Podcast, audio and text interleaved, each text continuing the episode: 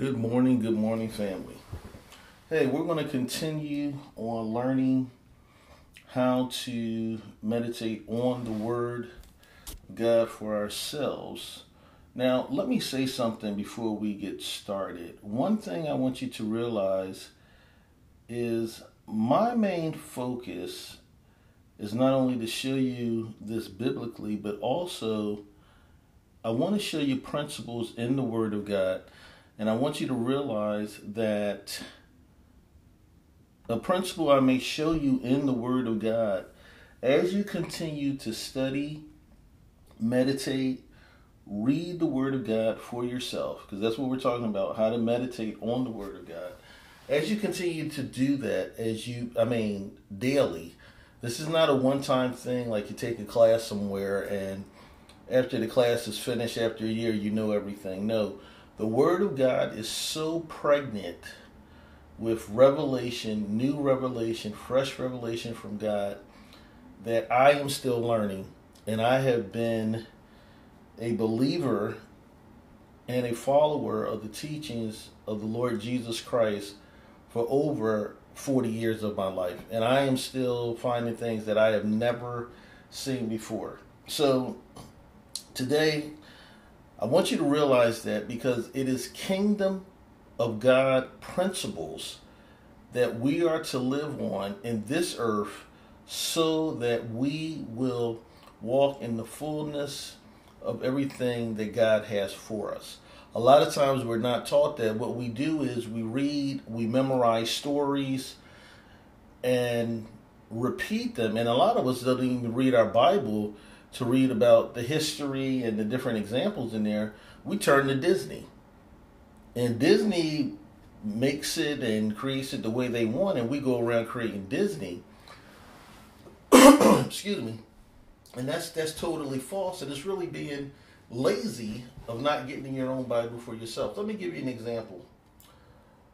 I had a discussion with a young man regarding a movie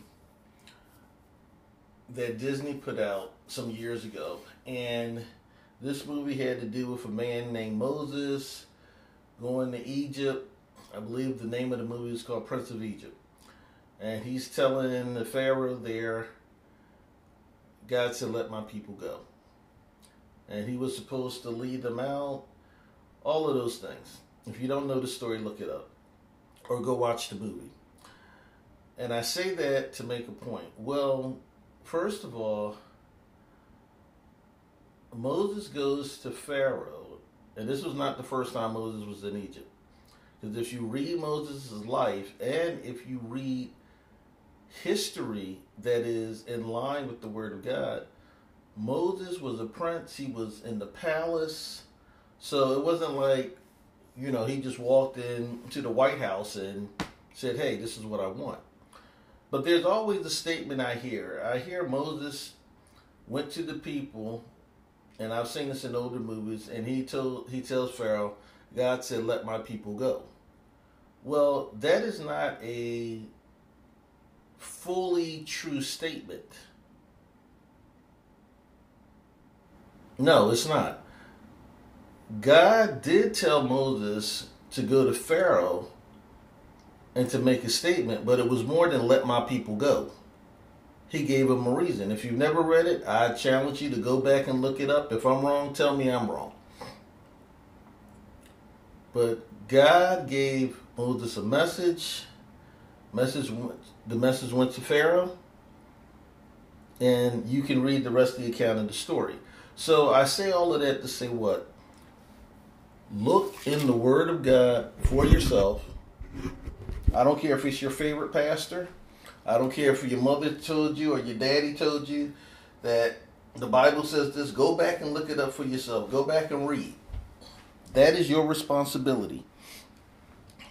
Jesus made a, state, a statement to religious leaders in his day, not to sinners. He said, The scriptures talk about me, y'all don't even recognize your boy when he comes to see you. That's a pretty sad commentary. So, today, what we're going to get into, when I talk about meditating, how to meditate on the Word of God, the Bible, The third thing I'm going to talk about is something called selecting a passage to meditate on so that you can discern the main message. Now, we've already talked about reading it, memorizing it, so I'm not going back over that. But we're going to talk about when you select the passage to meditate on. And what does that mean? Meditate, I'm reading it, I read it slowly, I pay attention to the words that are there. What words? And why it was said. Therefore, what is it there for? So, that is something that we're going to talk about today. So, since we're going to talk about that today, let's look at uh, understanding when I identify the meaning of words, I need to do it in their context. Okay? I need to do that in their context. For example, the word love is in the Bible, but you have to understand in the original language of the New Testament, which is Greek, there are many different meanings for that word love. Now, in our language, English, you know, I can say I love my wife. I love chocolate cake. I love my children. Well, if you listen to me in the context I'm using the word love, these are different types of love for each one. I do not love my wife like I love chocolate cake, and vice versa. So I have to understand the passage that I'm reading so that I don't lump everything in and say, well, the Bible says love this and this is the way you're supposed to do it, and I get things confused. Okay, let me give you um, an example. Jesus makes a statement in John 13, 34 and 35.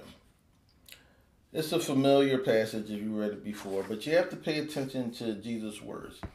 He makes a statement. He says, A new commandment I give you love one another as I have loved you. So you must love one another. Now he's talking to the men that he's trained. He's not talking to everybody in the world. So today, how does this apply to us? If you are a believer, I'm not talking to sinners right now. He's talking to you as a believer because as a believer, another thing you should be is a disciple of Christ, always learning, always finding out more about this Christ who is the beginning and ending of your faith for salvation, for a relationship with God. So he says in um, the text, he says, um, A new commandment I give to you love one another as I have loved you. So you must love one another. By this will everyone know that you are my disciple if you love. How are they going to know it? If you love one another. Now, here's the thing that is nothing new that we're supposed to love one another. But look at the text. Jesus made a statement. He says, Here's a new commandment I give you. Now, wait a minute. When I read the Ten Commandments, he tells me to love one another. So, how is this a new commandment? That's the first thing we look at. He made a distinction and he puts a qualifier there. He says, I want you to love one another. How does he tell them? How does he want them to love one another? He says, I want you to love one another as I have loved you. Have you ever noticed this qualifier before? It is the as I have loved you part that makes the commandment new. So, this new kind of love has been defined and modeled by the love Jesus demonstrated for his followers. In other words, we are to love as Jesus loved. If I don't know how Jesus loved, then I need to go back in my Bible and read Matthew, Mark, the whole books, Luke, and John. Those are the scriptures where you had men who were with him, who walked with him, and they're telling the different accounts from their perspective. Here's my relationship with him. And before you read, after you read, pray and ask God to reveal to you through his Holy Spirit wisdom, knowledge, understanding, and thank him for doing that. And as we talked about earlier, meditate, just meditate on that one verse. What does that mean? Am I loving as Jesus loved? Or is I or am I loving like, hey, I want to love people or I expect people to love me? Very key. That's going to help you with your walk as a believer and it will transform over those actions as you practice and do it every day into your everyday life. Look, don't be upset, don't be down on yourself. If you slip, if you don't get everything perfect, get back up, get back in the race, repent according to 1 John 1 9, and get back in fellowship with God. So we're going to end right there today, and I'm going to get more into it. But hey, Thank you for listening. Please tell other people about us. Uh, where to find us at www. A good word, the number four today, and we're on um, under the tab Rise and Thrive on the podcast. Hey, and if you would like to invite us for speaking engagements or even set up Zoom online classes, hey, just write us back under the contact section section and let us know. Father, I thank you for this day. I thank you for this time. I thank you for those who tuned in and those who not only tuned in, but they shared good news and principles that they learned today. We are intentionally, in this work that we're doing, we're intentionally establishing biblical fathers and mentors on this earth for a purpose of establishing the kingdom of God.